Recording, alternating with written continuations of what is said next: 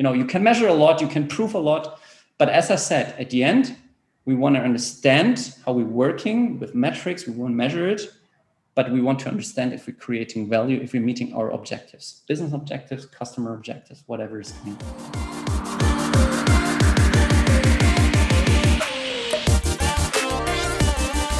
Welcome to the Agile Working Model Podcast. My name is Roman, and I'm looking forward to host you in today's episode.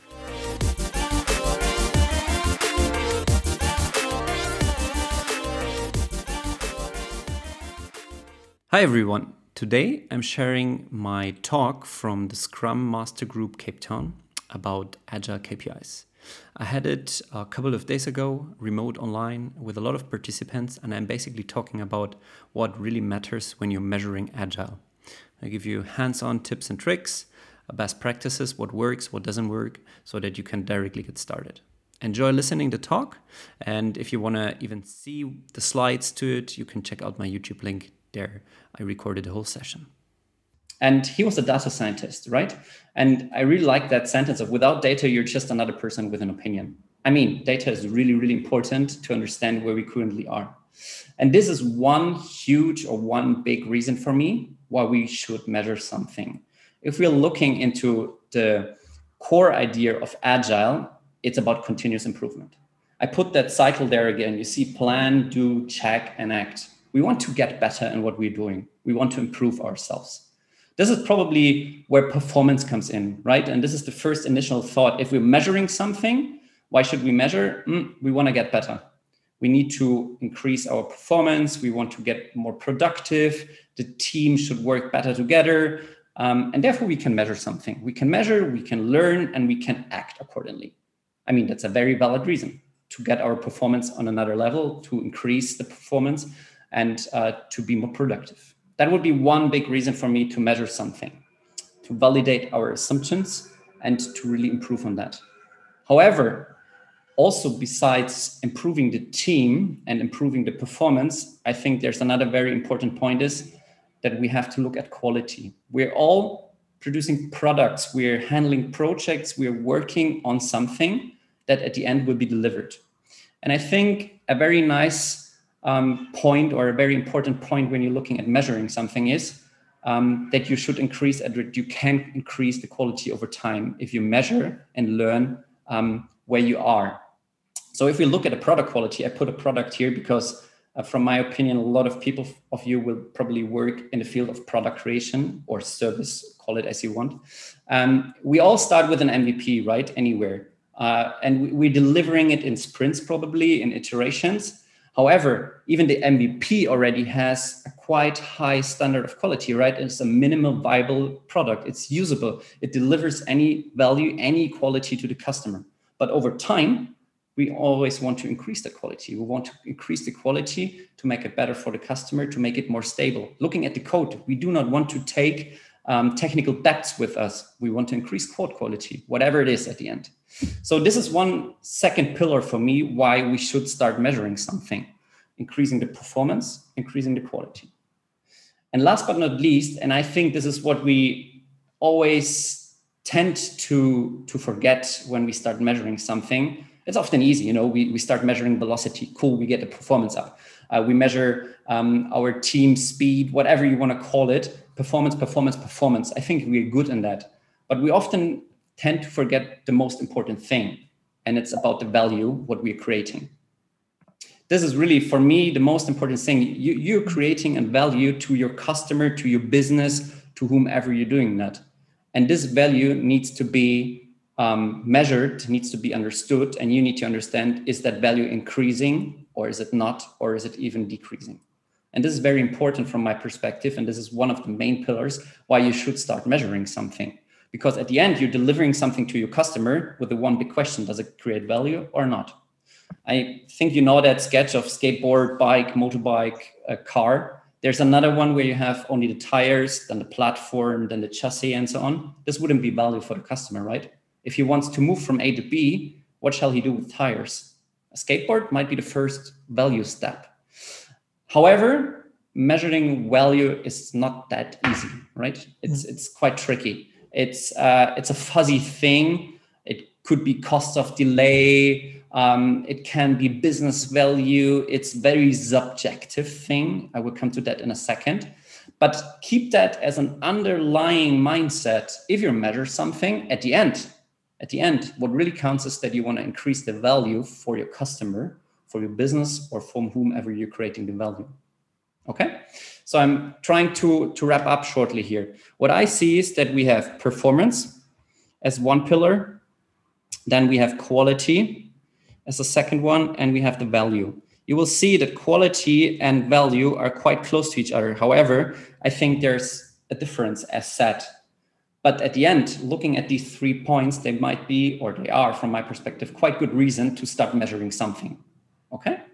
So if we're looking at that as the underlining basis, at the underlining mindset, I want to jump to the part of what are we actually measuring? And you might be thinking in that golden circle now of Simon Sinek, where we have why in the middle, then the how comes and the what at the end. I switched it around on purpose because I think it makes more sense to look first at what are we measuring and then getting into the how in the concrete examples. So what are we measuring?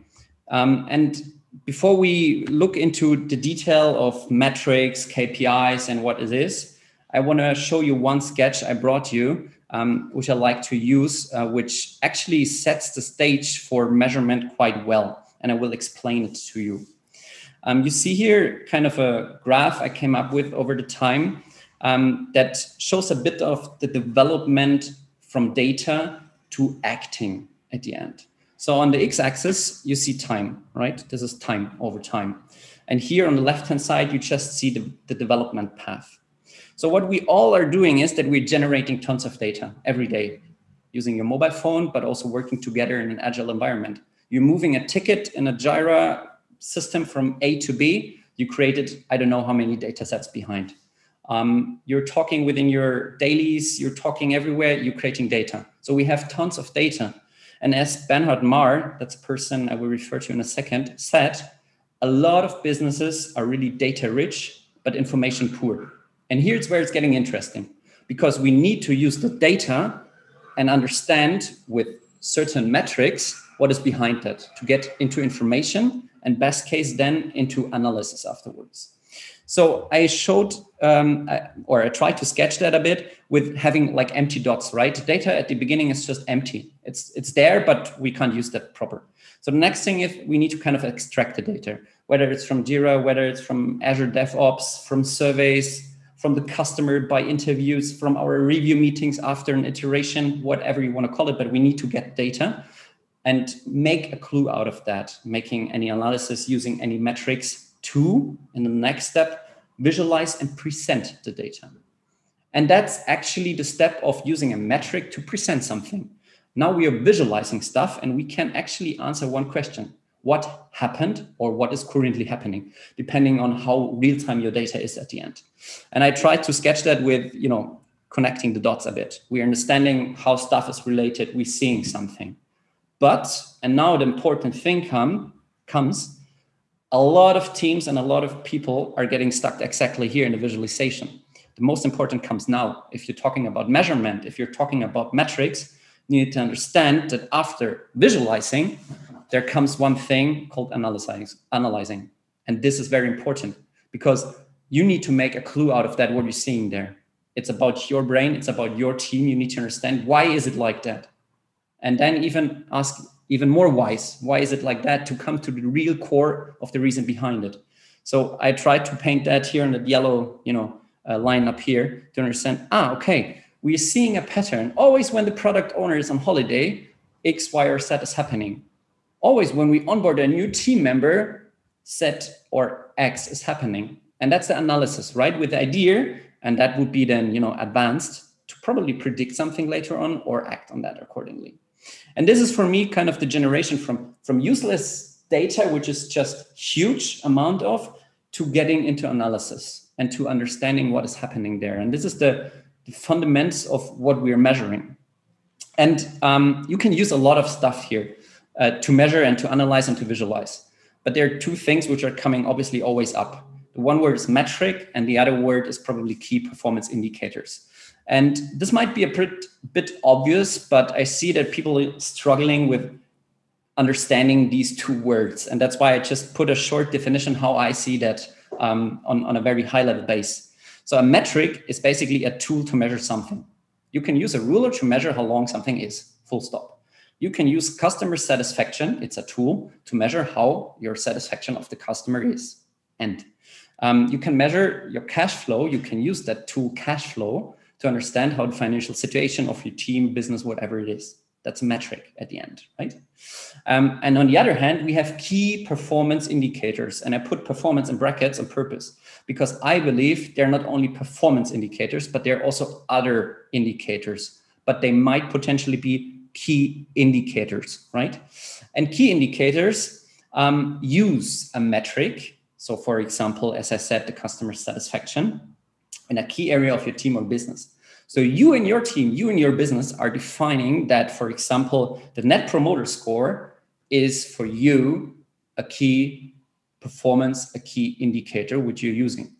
And mainly or it should have then, if it's if it's a key indicator, it should have a target value, what you're trying to reach to. You're looking into um, a net promoter score of X, Y, Z, or you want to achieve a customer satisfaction rate of 99% that's where you want to get to. So it's a target and it's a real value, and you're trying to, to align on that. Key performance indicators or key indicators in general shouldn't be a lot. Like my personal recommendation, teams between three to five. If you're looking at business, you're ending max up with 10, I would say, because it's really the key. These are the indicators you are steering your business, your team with, right? You're getting the overview. But, and that's a very, very important point, it's an indicator. It's not the truth. It's an indicator. It's giving you an indication. And looking back into the uh, graph I just showed you before, you need to make out of clue of that what it indicates you. There's the truth underneath. And that's very important to understand. Okay, so um, I need to look at the time. Key performance indicators. As I said, you see that iceberg picture here, and I try to use that because I think it describes KPIs or key indicators quite well. They're easy to understand, they're aggregated often, very aggregated, and they're giving only an indication. Underneath, there's a lot more process, team, individual, whatever it is.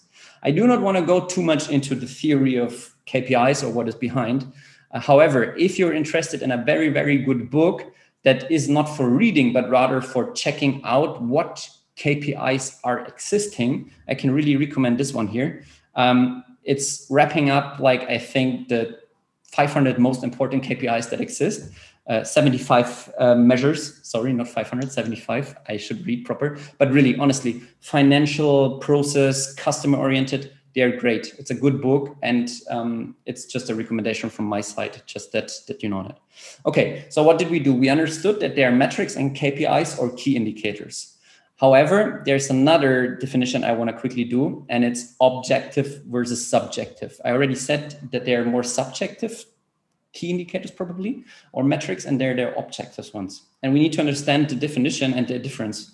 Objective is um, a measure, or it's as close as possible to the truth, to the real fact as it be. So, looking at, for example, the number of tickets, you can count that and I'm pretty sure that it's nearly 100% correct, right? Jira gives you nearly 100% correct answer at that. That's a more or less non-negotiable fact at the end. Also, the lead time, you can calculate it and it's a matter of fact, it's quite objective. However, once the human is involved, once we are getting feedback from surveys, once we are asking our team members, our customers, we're suddenly entering the era of subjectiveness. And that's absolutely fine because it's based on opinion, it's based on feeling. So if you're asking for the customer satisfaction, um, every customer might have a different feeling and it's very subjective. But what we're trying with measuring it and using metrics is to make it a bit more objective and to lift it up, right? To understand and to make it not probably comparable between teams, but to see a trend over time and to follow it and to understand it. And both is very important. We need objective measurements, but we need also subjective measurements and metrics. And I try always to, you know, to make kind of boxes. And I really like the following two ones, um, uh, which probably might help you, and there might be for sure more. But I'm trying to categorize uh, metrics a bit. And what I'm using is KPIs, key performance indicators, and KEIs, key emotional indicators. Um, and key emotional indicators are basically things that are very subjective, where humans are involved, where we can't say it's black or white. And that's absolutely okay. That's absolutely fine. Whereas, oh, sorry, uh, that's wrong. I didn't, I didn't write it proper. My fault. Found a mistake. Um, I will improve next time. Um, on the left-hand side, uh, hard facts mainly very objective, as I said. Um, it's it's not really negotiable. And you can take that, you know, I, I, put some examples in there. Team health, I will explain that as an example in a second. Commitment rate. How objective can be a commitment rate, right? It's like, okay. Um, on the other side, we have the cycle time. You can measure that. It's, it's really hands on, it's, it's very objective. Take that maybe as kind of two boxes where you can pick stuff from. Okay, we talked about why, we talked about what we're measuring. So we're using metrics and key indicators, maybe also performance indicators, um, either subjective or objective way to measure something. And what I want to do is now to get really more into practice a bit and give you like, you know, tips and tricks how I integrate measurement um, into the daily process for teams. And that might be helpful for you at least i hope. So we're in the chapter now or in the part of how do we measure. And if you get started with measuring something uh, you should step back and ask yourself one thing up front how mature is your team?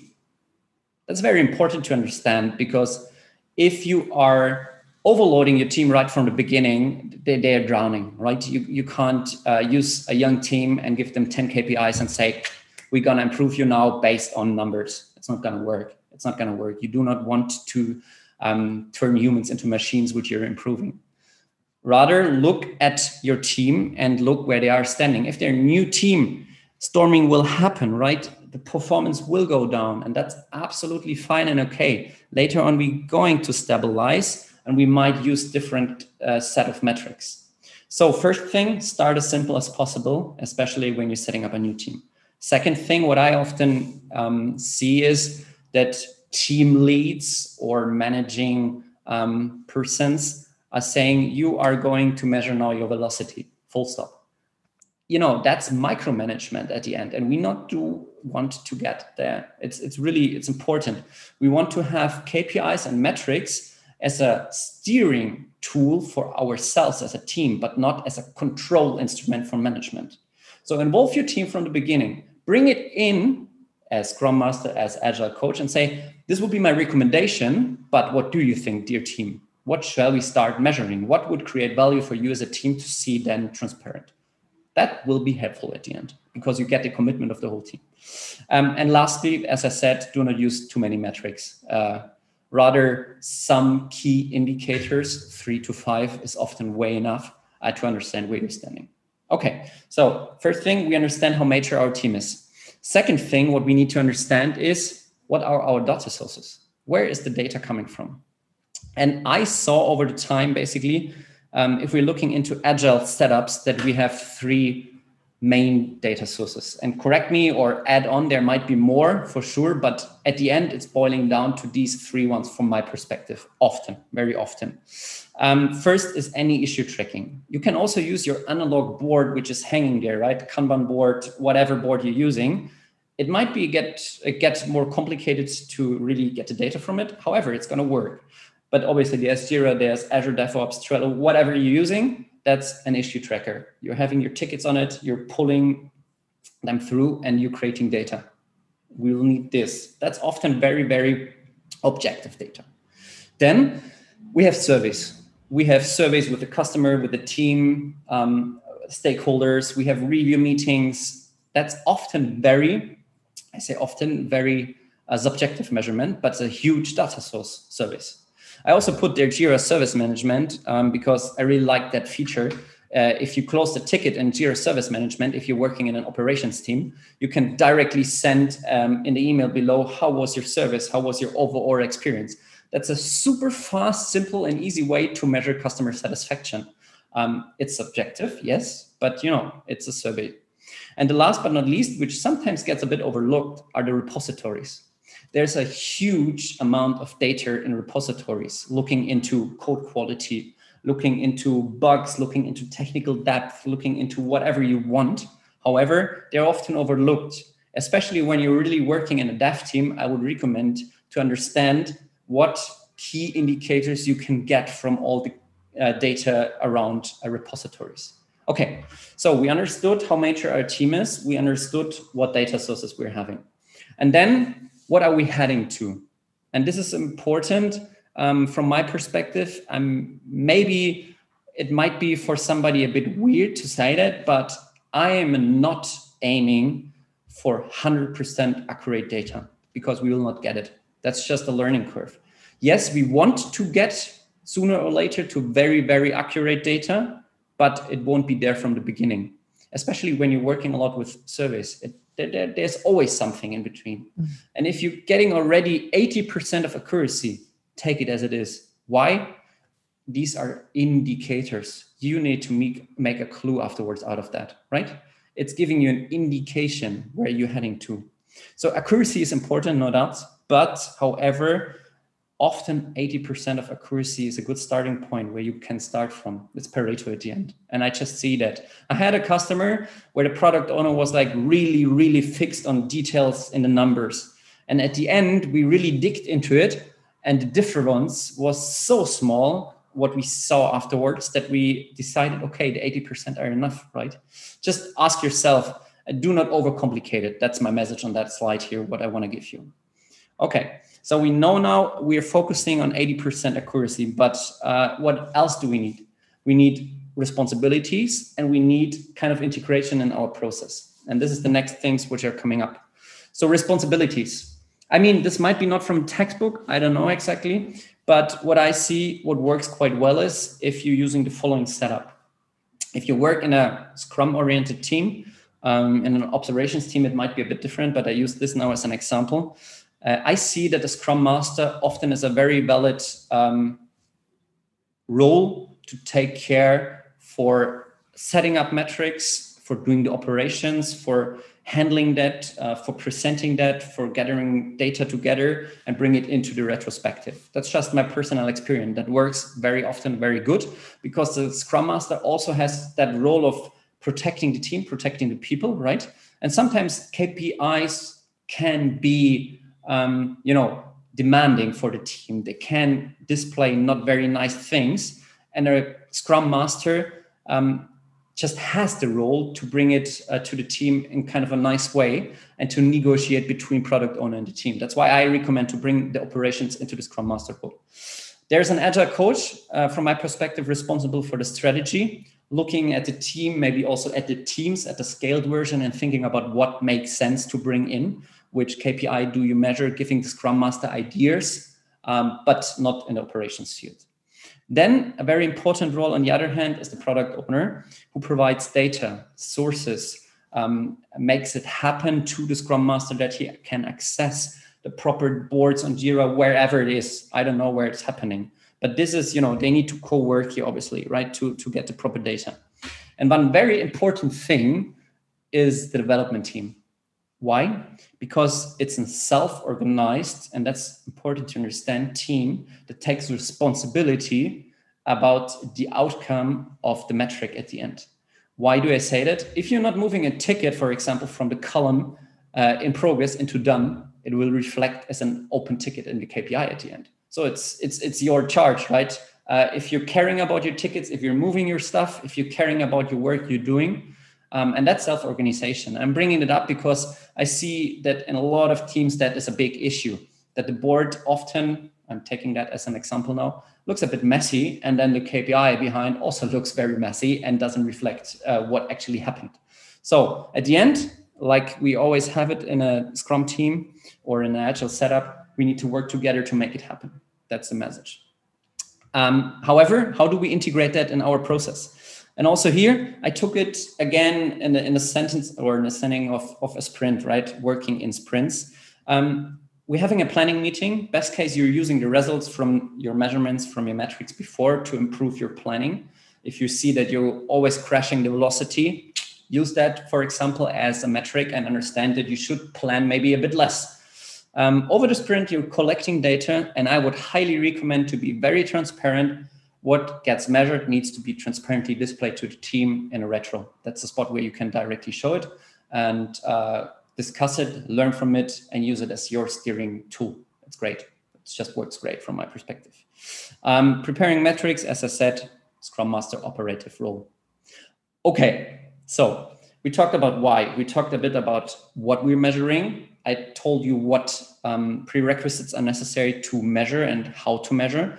Now I brought you three hands-on examples, what I want to show you. And the first of these three ones is team health.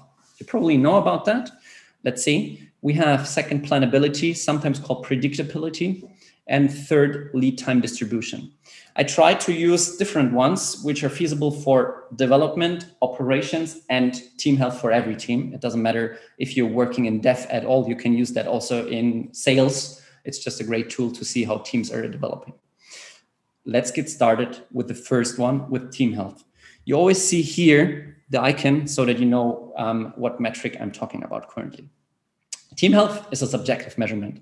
Originally, it comes from uh, Spotify. There was a person called Henrik Kniberg uh, who thought about let's measure anyhow the feeling, the spirit uh, in the team. And he set up that idea of team health. He developed a very nice set of questions and cards. You can check that out online. They're endless of questions. Uh, the cool thing is in team health, you can tweak it to your needs, what you need.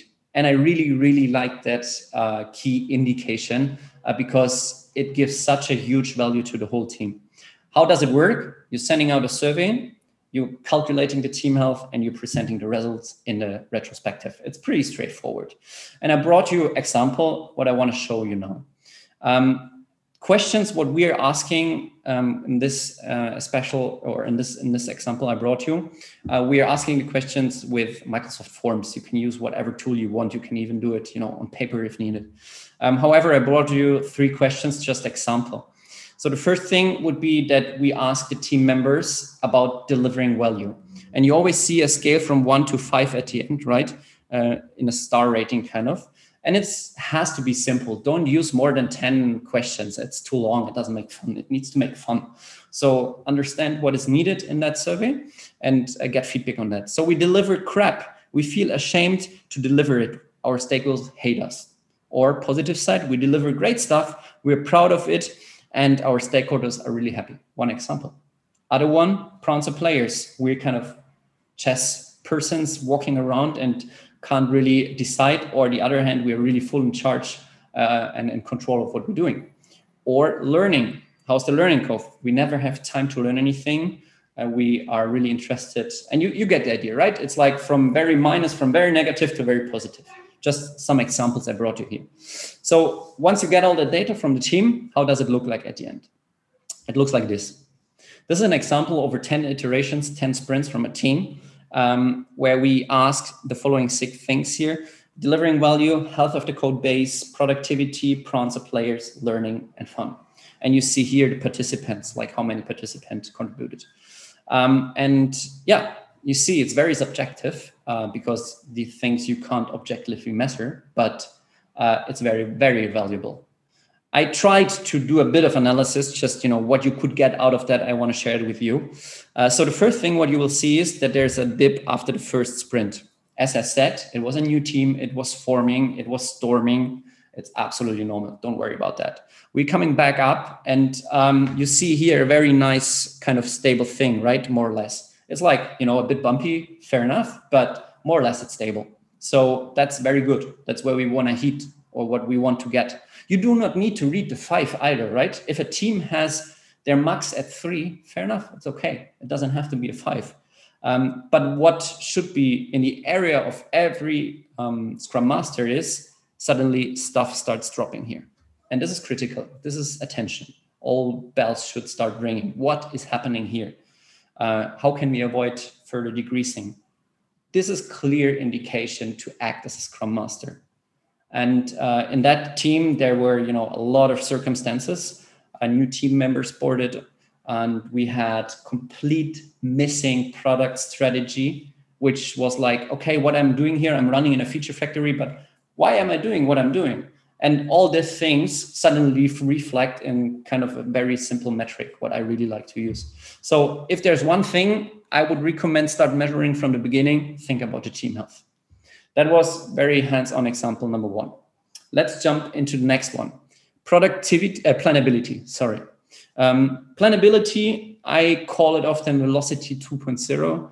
Uh, I mean, it might be not a textbook uh, metric, but I think it reflects the real world very well.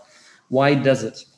Uh, if you're looking at the classic velocity, um, it's just comparing the commitment to what uh, got done at the end, right? But the real world sometimes isn't like that. We cannot always protect teams from unplanned stuff. We cannot protect everybody perfectly. We have also DevOps teams where we have some unplanned stuff coming in. And this is why mm, I think it makes sense, especially in, in you know younger teams, to use that metric to see what is happening in the teams. Um, what are you doing? You're extracting data from any source, uh, issue tracking source. Uh, you need to understand how your data is moving. Uh, I'm not going to go into details like that, but who wants more information, just call me afterwards or give me a ping and we we'll figure out. Then the next thing is you need to calculate that and you see uh, you can present that in, in your retro, obviously. So the process is fairly enough the same. Um, so what are we looking into if we're talking about planability? We're looking into four buckets. The first one is the plan stuff. That's your commitment you're taking after the iteration, uh, after the sprint planning, I'm sorry, uh, in story points. Let's say 120 story points. Uh, this is our commitment. And then we're looking into the stuff which has been done from the 120 story points. Ideally, uh, 120, 100%, right? Uh, this would be our normal velocity, like at the end, planned, done, end. But now we're bringing in all the unplanned stuff. And yes, I know ideally we wouldn't have any unplanned stuff, but real world is happening. So um, what comes in while the iteration? And this is interesting to understand. We're reflecting this also in story points um, how do we give it story points? Well, you can use um, offline grooming, you can use grooming meetings to get a rough estimation on that. That might be not perfect, but as I said, we're aiming for 80% accuracy and we are reaching the 80. Normally in the teams, we're reaching the 80. And then it's getting interested what has been solved of the unplanned stuff. How does it look like then? And don't be shocked. The next uh, slide will be probably shocking for uh, somebody. Uh, this looks interesting. I want to explain shortly. The dark one here is all your commitment. The light um, brown one is what has been done from the commitment. The orange one is what came unplanned in. And the light orange is what has been solved of the unplanned stuff. Okay. And then we have the green line here, which is basically your velocity over all unplanned tickets that has been solved and all planned tickets that have been solved. That's pl planability at the end. Okay, what does it tell us? Again, as I said, this is just the visualization. You need to make a clue out of what you're seeing here. I tried also here a bit of interpretation now for us to, to give you an idea what is happening behind. So the first question I would ask is, or what I see is the team continuously overcommits in the sprint planning meeting. Why? Look at that overcommitment, overcommitment, overcommitment, overcommitment. I mean, everywhere. You see that? The velocity is here, and we're completely overcommitting over velocity. Roman? Yes. check here. I think we saw on the bucket slide. You um, are you talking about graphs? Do you see my slides? We see buckets. Oh, then that's, that's bad. Let me quickly stop sharing and share again. Um, cool. Maybe there's a problem. Thanks for um, telling me. No worries. It's, it's actually being that pointed out. ah, yeah, I mean, sometimes there's a delay. just checking. okay. Uh, cool. Yeah, we've been here, right? And you yes. should see now something like. That's it. Yes. Okay. There we go. Right, right.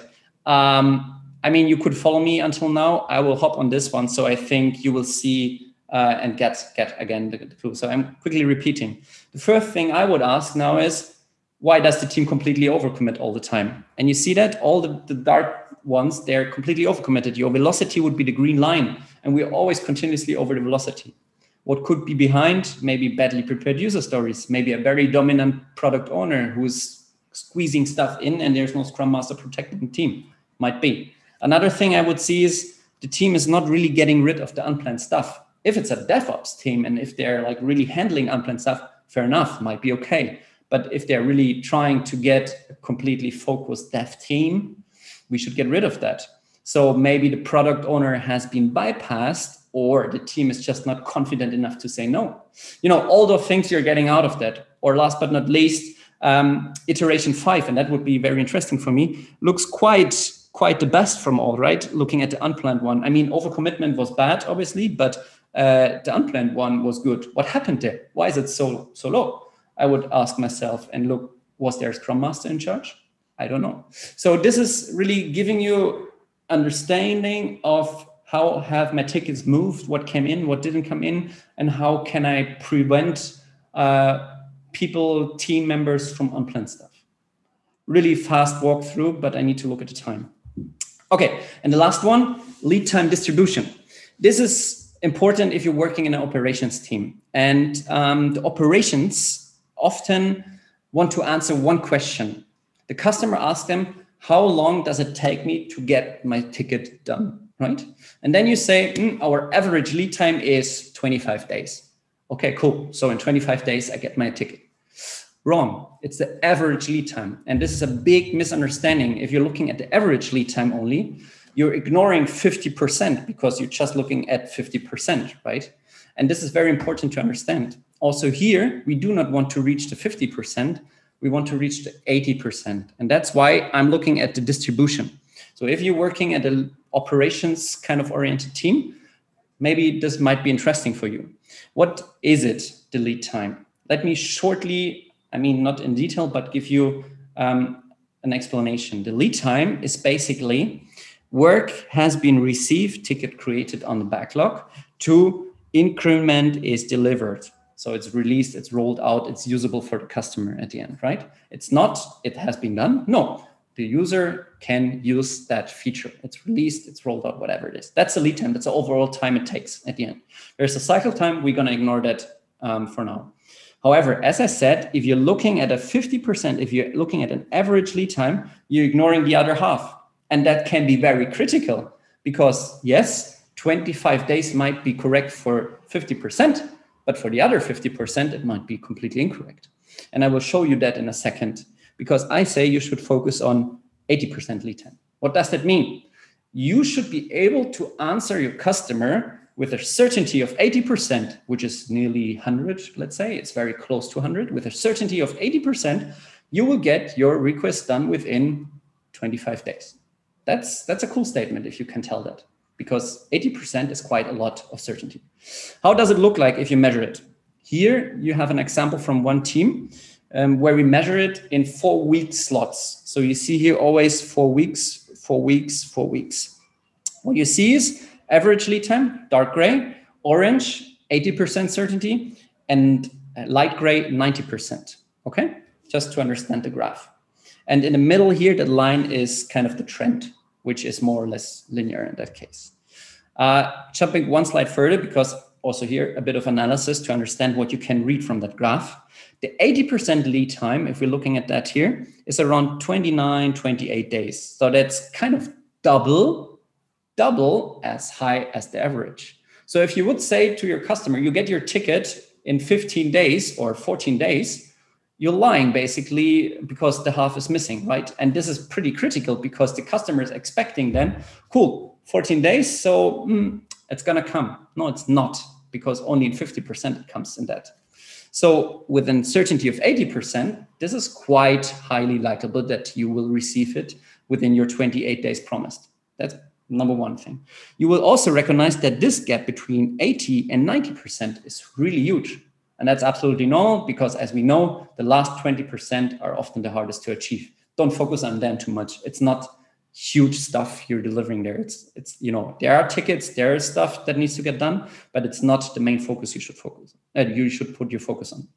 And lastly, as I said, with that you're able to talk to your customer to communicate. We will deliver your ticket within 25 days with a certainty of 80%. Okay, I'm running a bit through, um, but I, I, have to stick to the time box. Um, this has been three really hands-on examples for ops, dev, and whatever team you're having. Okay. Um, looking at the last slides I brought to you, uh, I want to jump into the most important thing, zooming out again when we're starting measuring something. I talked already a lot about analyzing, and I want to get back to this a bit again. You need to understand that if you're measuring something, you need to analyze it afterwards. And first, I brought you some typical mistakes you, you, you can avoid right from the beginning if you start. The first thing is do not measure individuals. Don't start measuring the performance of team member A, B, or C. That's that's just not agile. That's just not the mindset. That's just it, it just doesn't work or contribute to our kind of environment, right? I, I wouldn't. It's micromanagement, it's controlling people instead of using it as a steering tool for us as a team. Then, second, um, as said, do not use it as micromanagement tool. You're not taking metrics to control people, you're using it to control your team as a team and bring it forward to improve, to create value at the end, as I said. Focus or do not focus on uh, the absolute values. I mean, you can discuss is 28 days correct or should it be 28.5? Sorry, it doesn't matter at the end. It's an indication, but what you want to look at is the trend over time, the pattern. Team health is nice if you measure it for one iteration, but it doesn't create any value. Measure it at least for three iterations, and then you will start understanding what's happening there. And that counts for every metric from my perspective. Then, as said, if you're ignoring patterns over time, that might be an issue. You want to understand because you probably want to predict and understand if the product owner is on holiday, always X, Y, Z happens. Um, missing analysis, I think this is clear. I talked enough about it. If you're not analyzing afterwards, what's the reason for measuring it? And lastly, what managers often like to do is, oh, cool, I'm implementing team health in all my five development teams, and then I can compare it and see which team is performing the best. Eh. Nope. As said, it's not control instrument. It's an instrument to understand where you as a team are standing and how you can develop further. Just some mistakes you probably want to avoid. And um, maybe a bit more in detail over the pattern over time or the trends, you want to see something like, okay, this is always happening every year again, the same curve is coming up. All right, uh, why is it like that? There might be some example patterns. Always when we onboard new people, every August, the team health falls down. When the product owner is on holidays, each time we get feedback from the customer, everybody is super disappointed. Every third sprint, these are patterns you're looking for. These are the things you want to learn to be able maybe one day to predict and to avoid. Um, and then when you understood that, you or when you see these patterns, you need to do one thing. You need to go deeper and understand why they're happening. And I like these two very simple tools. I think everybody knows them five times why. Understand why is it, why is it, and why is it until you're really at the root cause. And after five, uh, five times asking that, you're normally reaching the root cause. Um, and then you also can use that fishbone diagram here on the right hand side, um, where you just say, like, okay, decreasing team health, looking into rituals, looking into team environment roles. Maybe one point is the demanding product owner might be a, might be a reason. You know, these are tools where you can do proper good analysis and go deeper and understand what's happening behind. Because at the end, what you want to avoid is that you're measuring a lot, that you're building a very high performance team, but ending up in kind of a feature factory, right? You're creating one feature after another, you're building it, you're shipping it, you're done, you're checkmarking it, your metrics look fine, it's super cool, your velocity is perfect, you're reaching everything, but you're missing out one thing. And you see, I'm closing up the session, coming back to the start. Uh, you're not creating value. As Marty Cagan said it in his book, Inspired, great product management book. Uh, yes, something has finally released, but doesn't meet its objective. So, what really was the point? You know, you can measure a lot, you can prove a lot, but as I said, at the end, we want to understand how we're working with metrics, we want to measure it, but we want to understand if we're creating value, if we're meeting our objectives, business objectives, customer objectives, whatever is coming there. So I would always go for something like this. outcome over high high end performance. I mean, high performing teams are very good, and performance is very important. But um, optimization is not everything. We need to create value. We need to come to a desired outcome. And I like the picture in the background. You can put one mirror here and one mirror there and one even more there, and you can create another feature and you can measure all these things. Super cool. But you just wanted to get a slim vehicle to get from A to B. Okay, maybe we missed the objective, right? So take this as an you know underlying mindset. Okay, I have uh, a minute left, I would say. And what I want to do is um, to be very practical because I want to share one last KPI with you, which from my perspective is one of the most important called the customer satisfaction. And as you have been my customers today, um, I would ask you to give me feedback on the overall customer satisfaction regarding that talk. And I prepared a short thing on that, and I hope it's going to work now quickly. Uh, I created uh, a simple um, forms question, and I'm posting here in the chat now the link. And it would be great if you can participate on that by just clicking on that. And what you will see there is a standard customer satisfaction survey, which will just display the overall experience and satisfaction um, of your service, of the thing you just received today. Um, and I will give it some seconds to see what, what will be the outcome. Um, and then I'm just uh, hoping that we can paste that at the end of the talk here.